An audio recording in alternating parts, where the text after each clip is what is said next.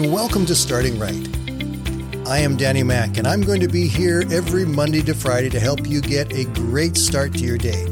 So grab your cup of coffee, sit back and relax for the next 5 minutes as I help you start your day by starting right.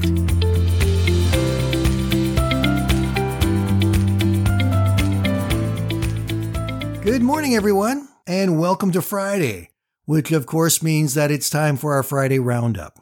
We're going to take some time today to go back and do a quick summary of each of our episodes this week and hopefully encourage you one more time and remind you of the things that we've talked about.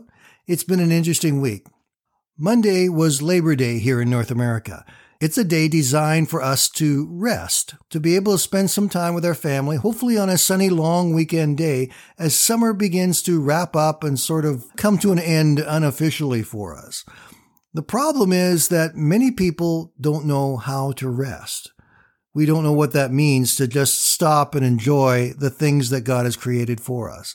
And so we never are able to truly enjoy days of rest, whether it be Labor Day or whether it be a weekend day. We just don't know how to stop and maybe do nothing. Well, God gave us the example that we are to rest. When God created everything, on the seventh day he rested. Jesus told us in Matthew 11:28, he said, "Come to me, all you who are weary and carry heavy burdens, and I will give you rest." Rest is something that we need.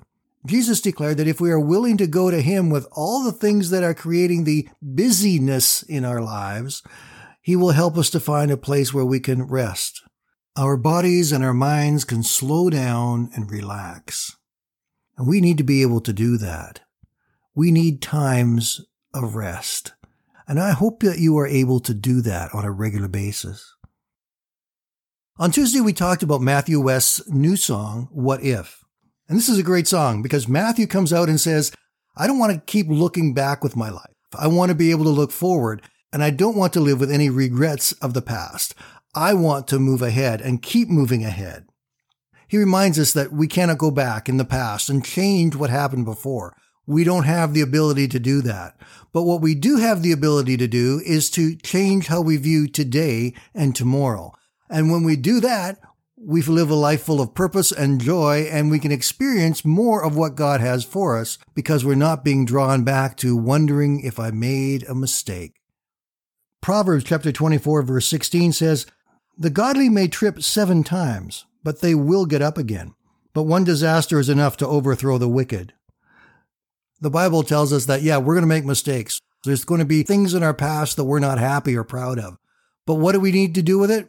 We need to get up, keep moving on, and enjoy the life that God has for us, not worried about the past. Check out the song if you haven't already. There's a link in the show notes from Tuesday that would take you directly to the YouTube video. It's well worth watching and enjoying. On Wednesday, we shared a story from Chuck Swindoll. It was a story about a ship that he was on and when he was in the Navy and having to wait for a harbor master to come to guide the ship safely into the dock because there were mines under the water protecting the harbor. We need someone to guide us in our lives, just like that harbor master was guiding that ship through the dangerous waters. And that's why God has given us the Holy Spirit. John chapter 16, verse 33, Jesus said, "When the Spirit of truth comes, he will guide you into all truth." The Holy Spirit is our guide, and not into some truths, but in all truths. He's there to help us in everything. He's there to help us find all those hidden traps and mines that could cause us severe damage in our lives. But we need to learn to listen to what he says.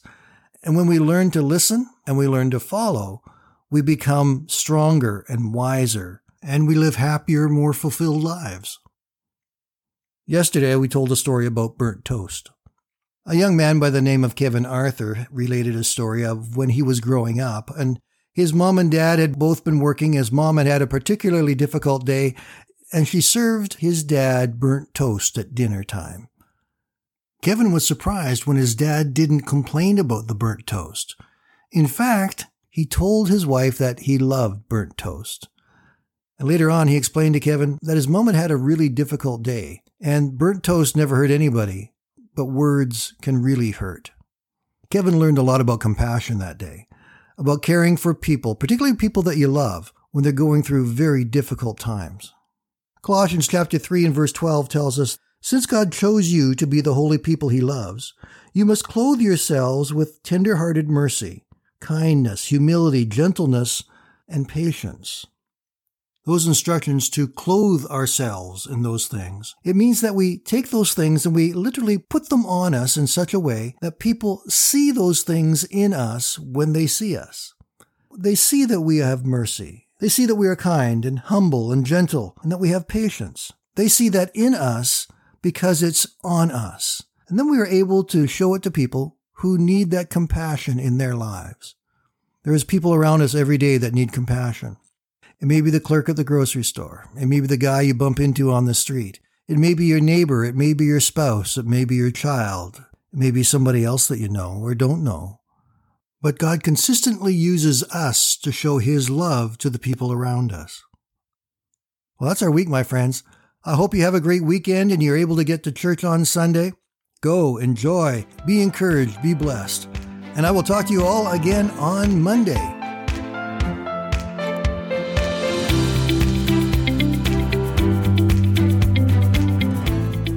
Thank you for listening today, and I invite you to join me Monday to Friday right here on Starting Right with Danny Mack.